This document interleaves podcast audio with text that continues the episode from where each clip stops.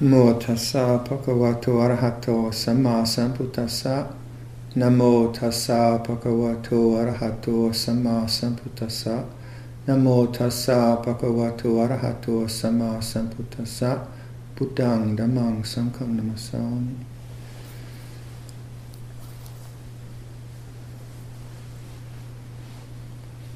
So this uh, winter retreat is half over, and uh, I think it's good to reflect on right speech. Um, you've taken the precepts, so it's a time to kind of consider what what has your speech been the last two weeks. And this is what we do as bhikkhus. We and samaneras we we just had our patimokkha recitation this morning, uh, this afternoon. And before that, during the day, we try to consider where where have I erred in my uh, Vinaya discipline? Where could I be more careful? Where could I uh, work more strongly to be mindful of the kind of discipline that the Buddha encouraged me to, to live by? So, same with anyone living here. You just consider what kind of speech you practice today. Just think about it. Is it, is it the kind of speech you're proud of? uh, just reading an interesting uh, take on uh, Hindu religion. Um, you know, Hinduism is a theistic religion, very much devotion to God, and most confusing religion I've ever ever seen. Can never understand quite what's going on there. But what they do is, like in, in, in Hinduism, they use uh, imagery of, of a deity, mm, and they have many deities, and the idea in Hinduism is that God pervades all things. And so they have uh, the, the deity that they, their family might prefer, their village might prefer several deities, and they actually uh, offer puja to the deity every morning. They bathe it, and they welcome it into the home. They give it uh, food and to us that might seem a bit, a bit bizarre, but the idea there is that you actually that that the um, the imagery, the icon, the statue, is the God. So the God is present in your household. So if you had an image of, Shiva and, and Parvati, the sort of transcendent marriage of the male feminine and then you offered rice and and water and things like that. That the idea there is it brings forth a, a very kind of wholesome, loving state of mind, devotional. And then if you've got Shiva and Parvati sitting with you right next to your breakfast table, maybe you'll insult your wife less. Maybe you'll have better speech. And the same the same kind of icon reverence exists in, in, in uh, the Orthodox Church, in from Byzantium, where the icon is is the saint, and and the icon's painter is is a very Ajahn Sumedho's uh, sister is one of the foremost icon painters in North America, and uh, for her it's a total total meditation on the saint, and then the painting and the prepare the preparation of the canvas and the um, what do you call it, with the egg that they make, the, the, the, paint and so on, is a, is, a, is a total meditative, religious, spiritual activity. And so also in, in the Byzantine church, the Orthodox church, the, the, um, the icon is the saint. So you have, you have access to the saint, but the saint is there, not, not just a kind of figurative thing. And now again, that's not what Buddhism does, but imagine if you if you if you did that, it brings if you have the if you have the saint in your living room, perhaps it brings more care, more love, more tenderness, more devotion.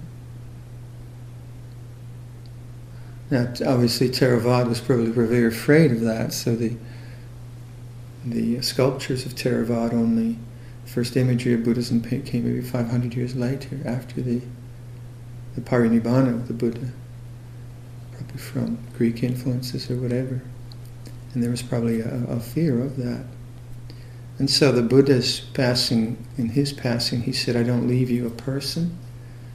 Um, so when we look at a Buddha image, it's not the person of the Buddha. He said, I leave you the Dhamma Vinaya. And that's what we try to live by, you know, as in this monastery, that's, that's our standard, the Dhamma Vinaya. It's not, it's not a Western cultural standard. It's not even an, an Asian cultural standard. It's a Dhamma Vinaya standard. It's a Buddha standard.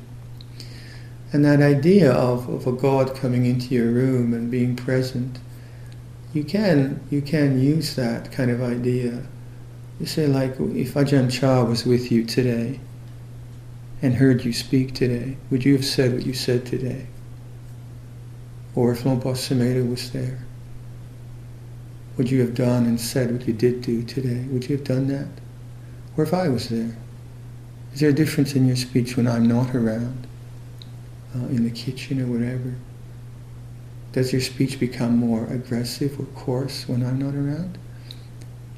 And when you come to me, are you more gentle and kind and sweet? Does, does your mind work that way? That would be hypocrisy, wouldn't it? That would be uh, a lack of satya. So, so something to do to bring to to to constantly monitor your own behavior, your own speech. This is something I'd say if Luang Por was here, or if Viradhammo was here or Luang Por Sumedho, or the Buddha. Bring the God into your into your living room. So our, our you know cultures have different ways of of talking and, and, and dealing with disagreements. Um, say like uh, uh, an honor culture. An honor culture, you know, if you insult my uncle, you insult me. And I have to, I need revenge through the Balkans, through the Middle East, through many lands, through tribal cultures. Uh, revenge and, and uh, honor are big things. Uh, in, a, in a confrontational culture, you have to be straight. I have to tell you straight where it's at. That's like a hockey game. Hockey, you have to do that. You have to have an enforcer so that your big guy doesn't get hurt. That's confrontation culture very much. And there's a lot of that in the West. You confront someone with the truth. I'm going to tell you the truth. This is the way it is. But our culture is not confrontational. And neither is it is, is an honor culture. It's a Dhamma Vinaya culture.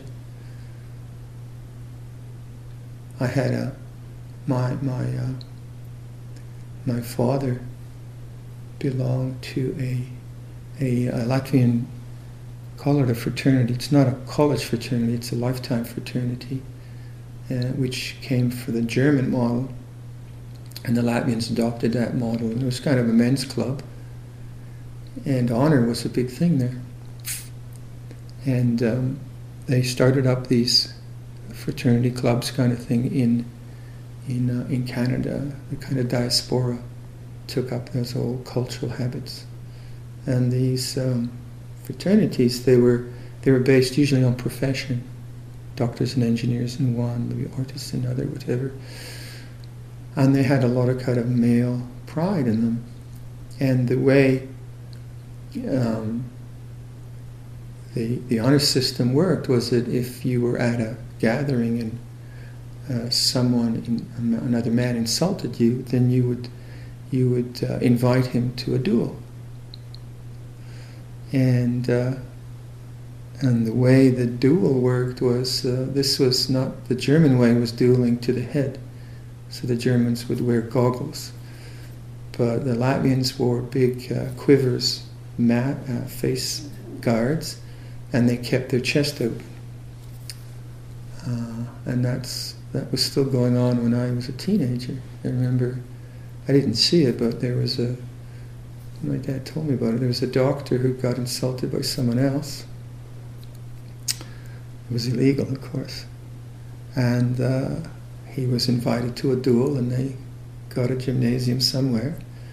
And a doctor, another doctor was a was uh, in attendance, and, and there was two seconds. Like in a duel, you have the second, and you have the duelers, and they went on each other. First one to strike, you stop, you change 15 times, and one of the guys was just bloody mad. He's just blood all over the place.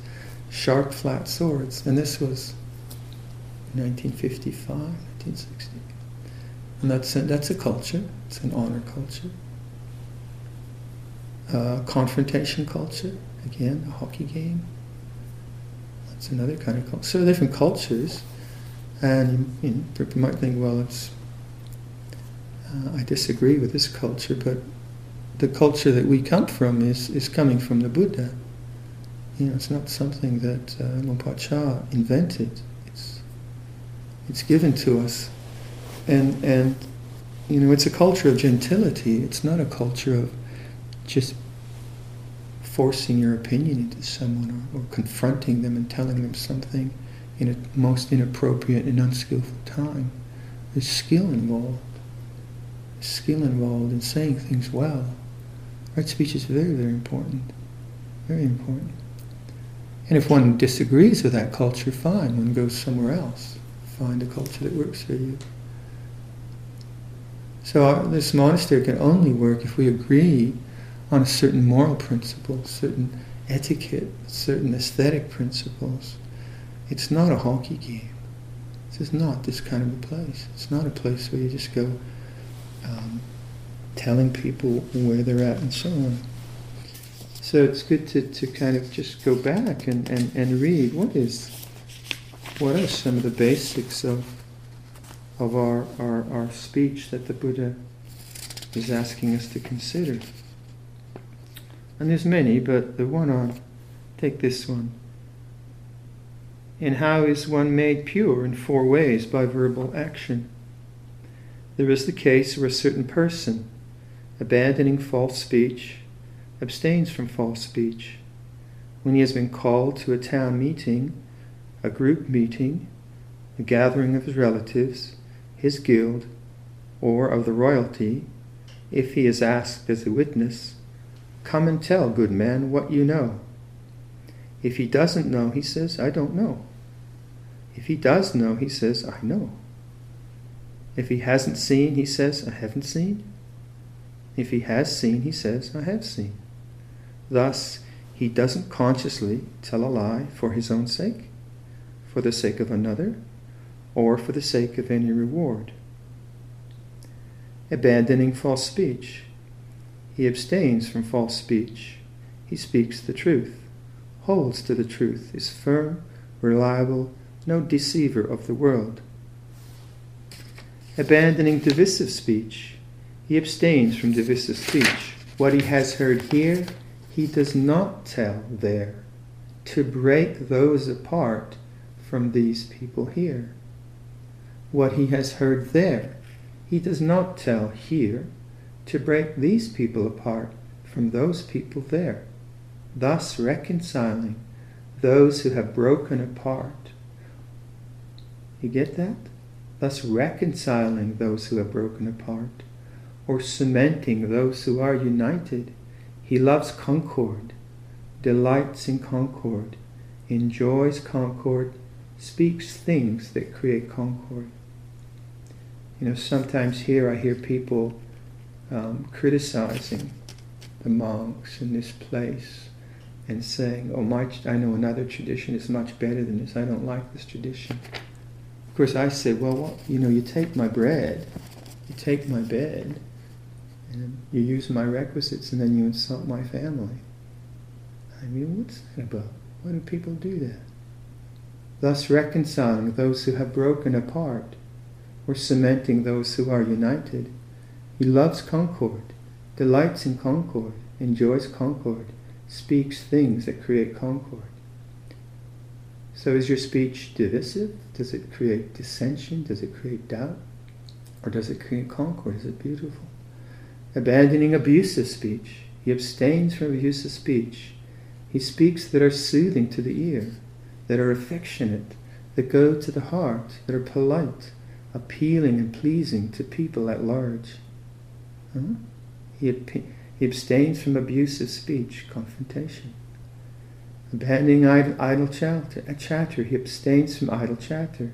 He speaks in season, speaks what is factual, what is in accordance with the goal, the Dhamma and the Vinaya.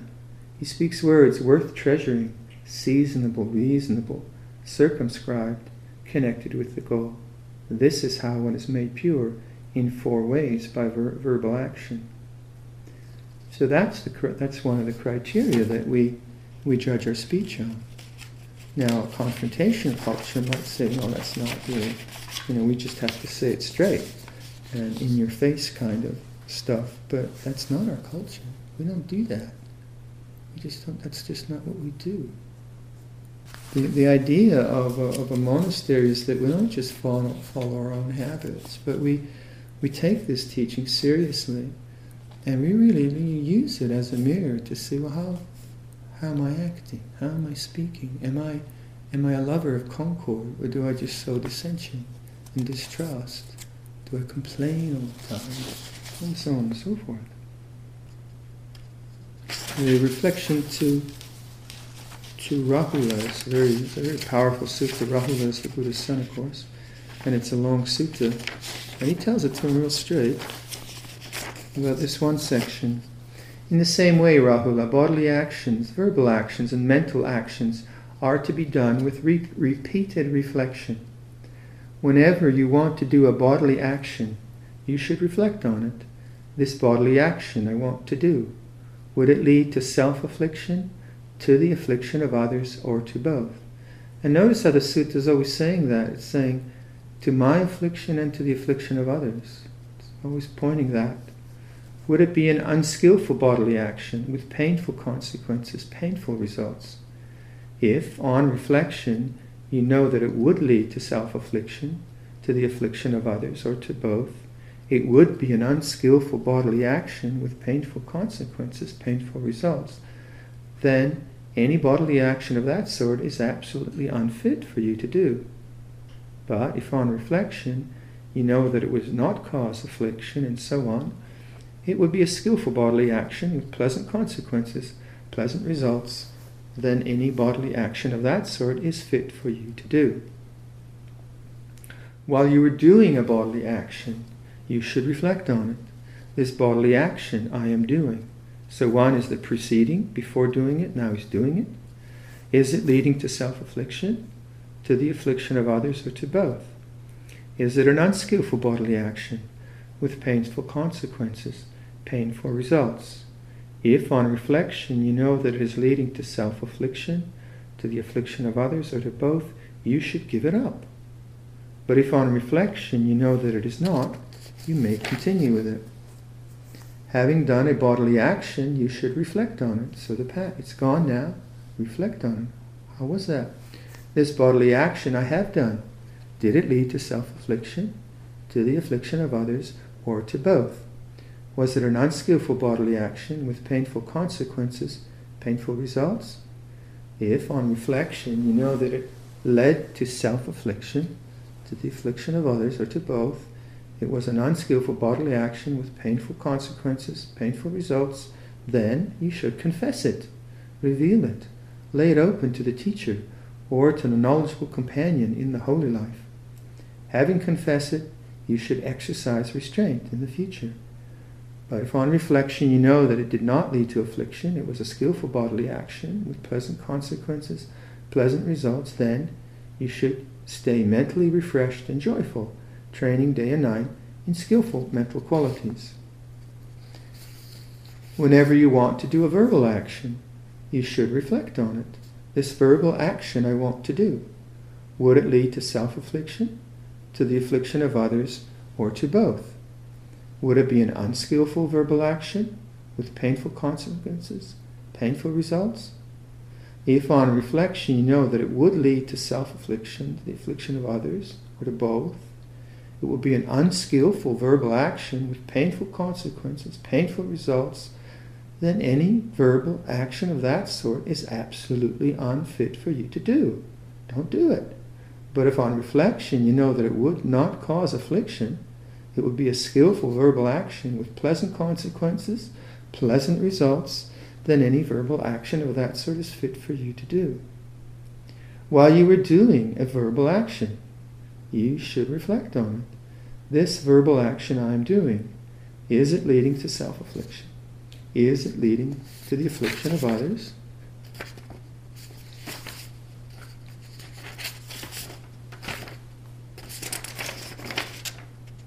Or to both? Is it an unskillful verbal action with painful consequences, painful results? If on reflection you know that it is leading to self affliction, to the affliction of others, to both, you should give it up. But if on reflection you know that it's not, you may continue with it. Having done a verbal action, you should reflect on it. This verbal action I have done, did it lead to self affliction, to the affliction of others, or to both? Was it an unskillful verbal action with painful consequences, painful results?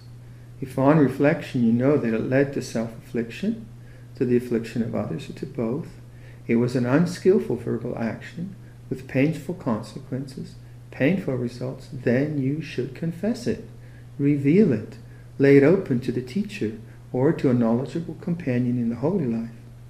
Having confessed it, you should exercise restraint in the future. But if on reflection you know that it did not lead to affliction, it was a skillful verbal action with pleasant consequences and pleasant results, then you should stay mentally refreshed and joyful, turning day and night in skillful mental qualities? Does your speech keep you refreshed and joyful? Or does it just cause remorse and regret and doubt? And does your mind just get obsessed with the results of your speech? Whenever you want to do a mental action, even tougher, you should reflect on it. This mental action I want to do, would it lead to self affliction, to the affliction of others, or to both? Would it be an unskillful mental action with painful consequences, painful results? If on reflection you know that it would lead to self affliction, to the affliction of others or to both, it would be an unskillful mental state and mental action with painful consequences, painful results, then any mental action of that sort is absolutely unfit for you to do. But if on reflection you know that it would not cause affliction, it would be a skillful mental action with pleasant consequences, pleasant results, then any mental action of that sort is fit for you to do. While you are doing a mental action, you should reflect on it. This mental action I am doing, is it leading to self affliction, to the affliction of others, or to both? Is it an unskillful mental action with painful consequences, painful results? If on reflection you know that it is leading to self affliction, to the affliction of others or to both, you should give it up. But if on reflection you know that it is not, you may continue with it. Having done a mental action, you should reflect on it. This mental action I have done. Did it lead to self affliction, to the affliction of others, or to both? Was it an unskillful mental action with painful consequences, painful results? If on reflection you know that it led to self affliction, to the affliction of others or to both. It was an unskillful mental action with painful consequences, painful results. Then you should feel distressed, ashamed, and disgusted with it. Feeling distressed, ashamed, and disgusted with it, you should exercise restraint in the future. But if on reflection you know that it did not lead to affliction, it was a skillful mental action with pleasant consequences, pleasant results, then you should stay mentally refreshed and joyful training day and night in skillful mental qualities.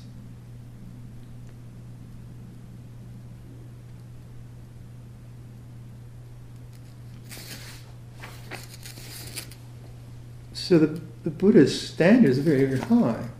You know, it's not um, it's not an easy, by no means is it easy, but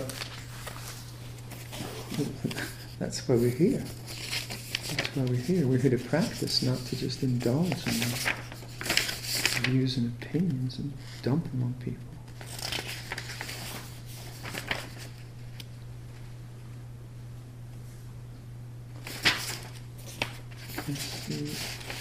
Then what to do if, if, if there is if there is if there is conflict and, and one feels the need to admonish? Well, I would say 90% of the time you don't need to admonish. because usually it's just one sees this one. Someone has some kind of um, some kind of kilesa running, and they become very indignant, and then they then they um, attack another person with their view and opinion, saying, "You did this and you did that, and you did this and you did that," and that's that's just aggression. That's just aggression, and then the person paints it up as, as blame, but that's just aggression. That's just coming from, from bullying kind of mindset. So the Buddha gives us a way of admonishing. Well, bhikkhus, a bhikkhu who desires to admonish another should do so after investigating five conditions in himself. And after establishing five other conditions in himself, what are the five conditions we should, which he should investigate in himself? Am I one who practices purity in bodily action, flawless and untainted? Right? Am I one who practices purity in speech, flawless and untainted? Is the heart of goodwill, free from malice, established in me towards fellow fares in the holy life?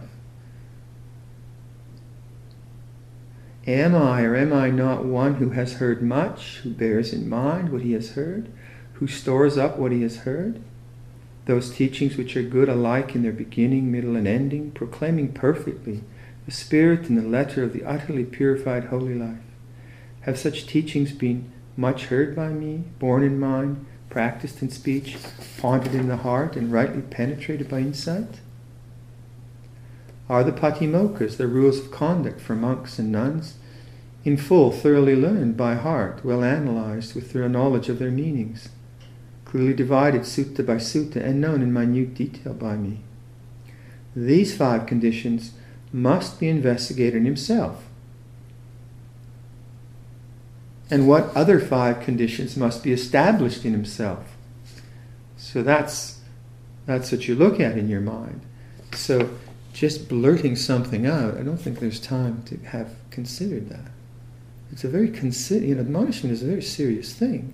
You don't just go up to someone at any old time and washing dishes and just blurt out what you want to say. That's that's barbaric. We don't do that here.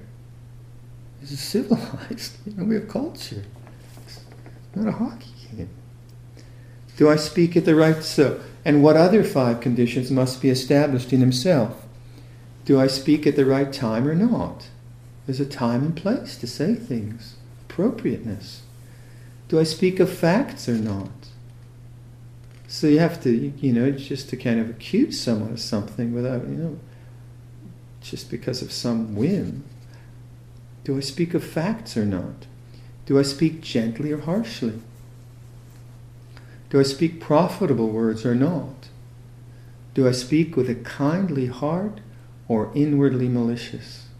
Oh, o bhikkhus, these five conditions are to be investigated in himself, and the latter five established in himself by a bhikkhu who desires to admonish another. So that's that's the recommendation to bhikkhus, but that's the way this monastery is trying to live. And what do we have otherwise? What do, what do we have? Otherwise, it's it's kind of sort of just uncivilized. It's not beautiful. You know, this, this is a beautiful life. We, want to bring beauty in the way we relate. So when we have problems, we just have to walk away until we cool off and then consider is it appropriate. Then we have to ask. We ask, like as bhikkhus, you have to say, uh, Bhante, I've, I, I, need, I need to speak to you about something. And I, I, I, well, I'd like to, I'd like to just look at an admonishment here. Is this a good time for you? And then we have to make uta, and then we have to, uh, the junior monk pays respects to the, junior, the senior monk, whatever, and then the discussion takes place. So, so when you do that, when you set up something quite formal, you can't just blurt something out. And just to call another monk venerable, the Buddha encouraged us to do that. He said, don't use use use Bhante for a senior monk and use Avuso for a junior monk. So the Buddha saw that that in a men's community, men can be very aggressive and, and, and um, confrontational and so on. So he, he introduces a gentle, gentle way uh, rather than just blurting out the first emotional response that comes. It takes restraint, it takes, takes skill. And that's what makes the monastery beautiful. It's not, it's not the architecture. You have architecture, even in a beautiful meal, if the people are, are ugly with their speech, I mean, it's not nice. So that we're trying to bring beauty and care into, into things. Now, some people would say, well, that's not straight. You know, it's not talking straight. Well, it's okay. Go somewhere else. This is the way the Buddha is asking us to, to, to practice. But what happens if someone then does lay into you? Well, there's the famous saw simile. Once monks in the same Savatthi, there was a lady of a household named Vedehika. This good report about Lady Vedehika had circulated. Lady Vedehika is gentle. Lady Vedehika is even tempered. Lady Vedehika is calm. Now, Lady Vedehika had a slave named Kali who was diligent, deft, and neat in her work. The thought occurred to Kali the slave this good report about my Lady Vedehika has circulated. Lady Vedehika is even tempered, Lady Vedehika is gentle, Lady Vedehika is calm. Now, is anger present in my lady without showing, or is it absent? Or is it just because my work is neat that the anger present in my lady doesn't show? Why don't I test her? So Kali the slave got up after daybreak. Then Lady Vedehika said to her, Hey, Kali, Yes, madam. Why did you get up after daybreak? No reason, madam. No reason, you wicked slave, and yet you get up after daybreak. Angered and displeased, she scowled. Then the thought occurred to Kali the slave anger is present in my lady without showing and not absent. And it's just because my work is neat that the anger present in my lady doesn't show. Why don't I test her some more? So Kali the slave got up later in the day. Then Lady Vedehika said to her, Hey, Kali. Yes, madam. Why did you get up later in the day? No reason, madam. No reason, you wicked slave.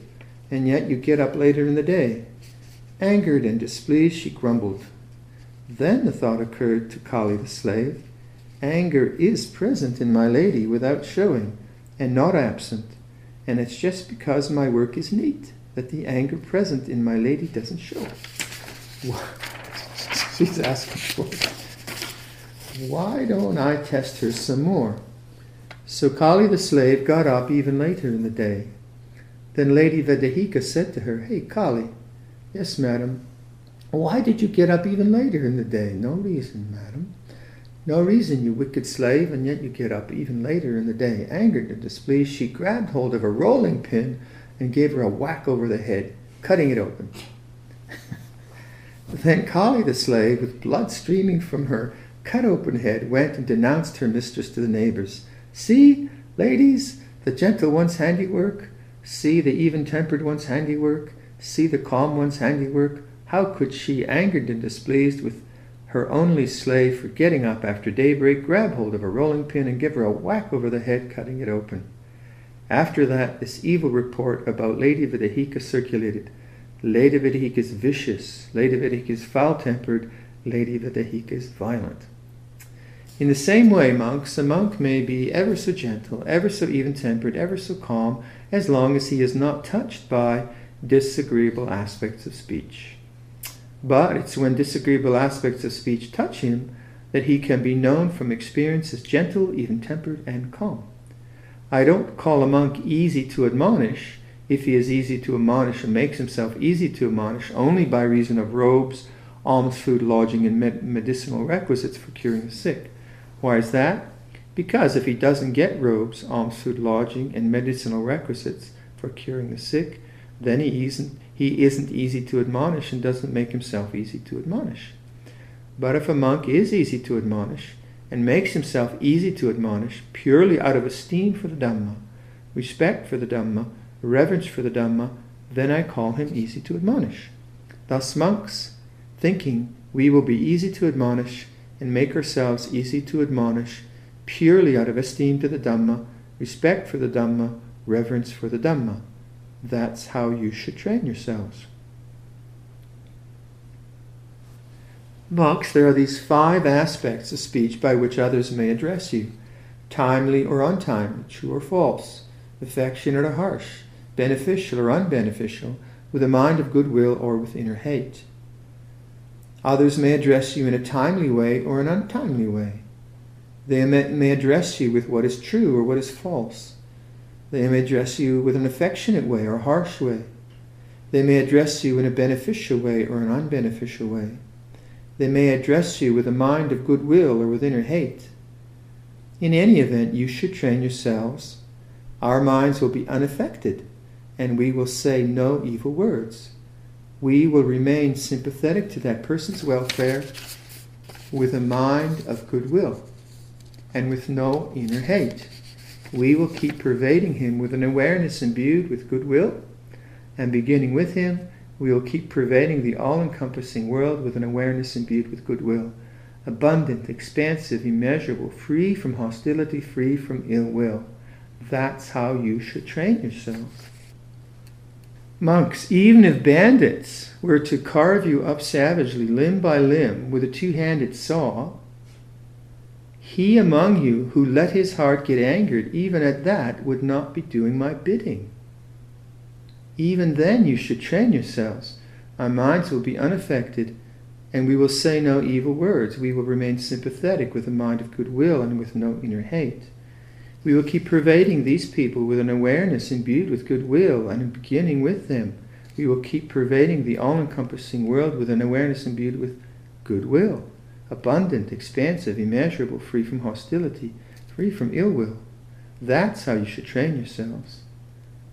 So the Buddha gives us no excuse for anger. None at all, even even I mean, it's impossible to do almost, doesn't it? Imagine having, but that's what the Buddha asks us. He asks, you know, he's got really, really, he calls a number on this one. Monks, if you attend constantly to this admonition on the simile of the soul, do you see any aspects of speech, slight or gross, that you could not endure? No, Lord. Then attend constantly to this admonition on the simile of the soul. That will be for your long term welfare and happiness. This is what the Blessed One said. Gratified, the monks delighted in the Blessed One's words. So he gives us this powerful simile so that when we, we hold grudges for minor matters, we say, well, wait a minute. Where am I at with this? We use it for reflection. Where am I at with this? Rather than holding on to our, our petty complaints and things like that. But what happens if there is someone who is just not willing to take admonishment. And the Buddha, the Buddha has a limit.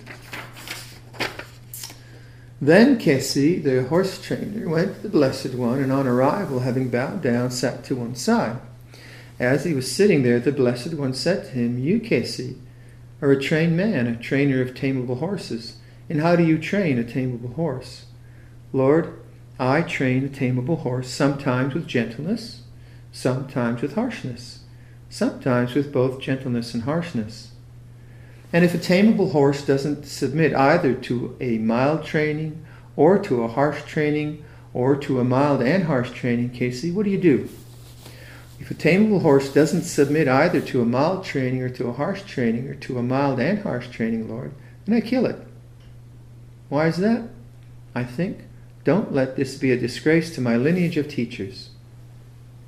But the Blessed One, Lord, is the unexcelled, unexcelled trainer of tameable people. How do you train a tameable person? Kesi, I train a tameable person sometimes with gentleness, sometimes with harshness, sometimes with both gentleness and harshness.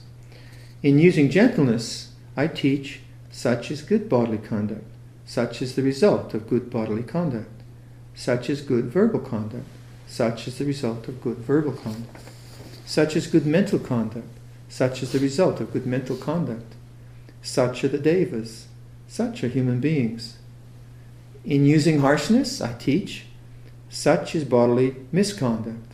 Such is the result of bodily misconduct. Such is verbal misconduct. Such is the result of verbal misconduct. Such is mental misconduct. Such is the result of mental misconduct. Such is hell. Such is the animal womb. Such is the realm of the hungry shades. In using gentleness and harshness, I teach such is good bodily conduct. Such is the result of good bodily conduct. Such is bodily misconduct. Such is the result of bodily misconduct. Such is good verbal conduct. Such is the result of good verbal conduct. Such is verbal misconduct. Such is the result of verbal misconduct. Such is good mental conduct. Such is the result of good mental conduct. Such is mental misconduct. Such is the result of mental misconduct. Such are the devas. Such are human beings. Such is hell. Such is the animal womb. Such the realm of the hungry shades. And if a tameable person doesn't submit either to a mild training or to a harsh training or to a mild and harsh training, what do you do? If a tameable person doesn't submit either to a mild training or to a harsh training or to a mild and harsh training, then I kill him, Kesa. But it's not proper for a Blessed One to take life. And yet the Blessed One just said, I kill him, Kesa. Is it true, Kesa, that it's not proper for a Tathagata to take life? It is true, Kesa, sorry, it is true, Kesa, that it's not proper for a Tathagata to take life. But if a tameable person doesn't submit either to a mild training or to a harsh training or to a mild and harsh training, then the Tathagata doesn't regard him as being worth speaking to or admonishing. His knowledgeable fellows in the holy life don't regard him as being worth speaking to or admonishing. This is what it means to be totally destroyed in the doctrine and discipline when the Tathagata doesn't regard one as being worth speaking to or admonishing, and one's knowledgeable fellows in the holy life don't regard one as being worth speaking to or admonishing. Yes, Lord, wouldn't one be totally destroyed if the Tathagata doesn't regard one as being worth speaking to or admonishing, and one's knowledgeable fellows in the holy life don't regard one as being worth speaking to or admonishing? Magnificent Lord, magnificent, just as if he were to place upright what was overturned, to reveal what was hidden, to show the way to one who was lost, or to carry a lamp into the dark so that those with eyes could see forms. In the same way has the Blessed One, through many lines of reasoning, made the Dhamma clear. I go to the Blessed One for refuge, to the Dhamma, and to the community of monks. May the Blessed One remember me as a lay follower who has gone to him for refuge from this day forward for life. So the interesting where the worst thing you can have in the Sangha is with no one no one wants to admonish you anymore. No one wants to talk to you. That's death. Interesting. You've lost all your friends. Sad. So admonishment is, is, is important. It's important. It's important to, to be able to receive admonishment. It's important to be able to offer it. But admonishment is an offering of kindness you know, an offering, an offering, you know, I think you got a blind spot there, mate. You know, and, and you know, I think maybe if you look at that, you know, your practices might get better. That's it's coming from kindness and gentleness and, and generosity. It's not coming from uh, a bad hair day, just anger or, or, or, or just kind of bullying, aggressive tendency. That's not admonishment. It's a hockey game. So bring beauty, beauty into speech. Bring gentleness, kindness. And men need that. Men need that. You know, in a monastery we, we we don't have we don't have a wife, we don't have children. And men when they don't have um, someone to care for like that, someone to protect, they can become very brutal. Just kind of brutal in their in their confrontation and their energy. And the, the brilliance of the Buddha, the Buddha's um, Dhamma Vinaya, well, he introduced this kind of, he was able to create a culture, a male culture, because you know, the communities were separate, female too, but I only know male. A male culture which was gentle. And there were no women around and no children to care for. That's, that's quite extraordinary.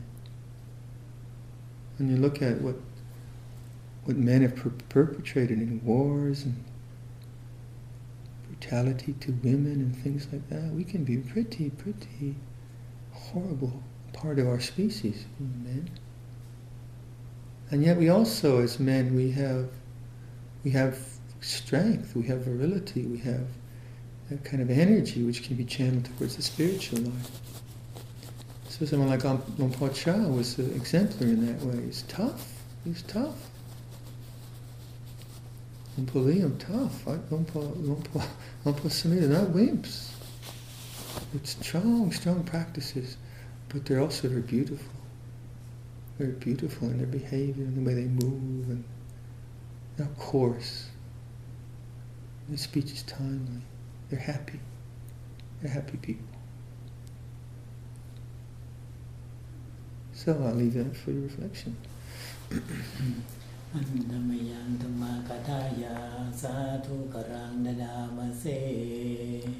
Sadhu, sadhu.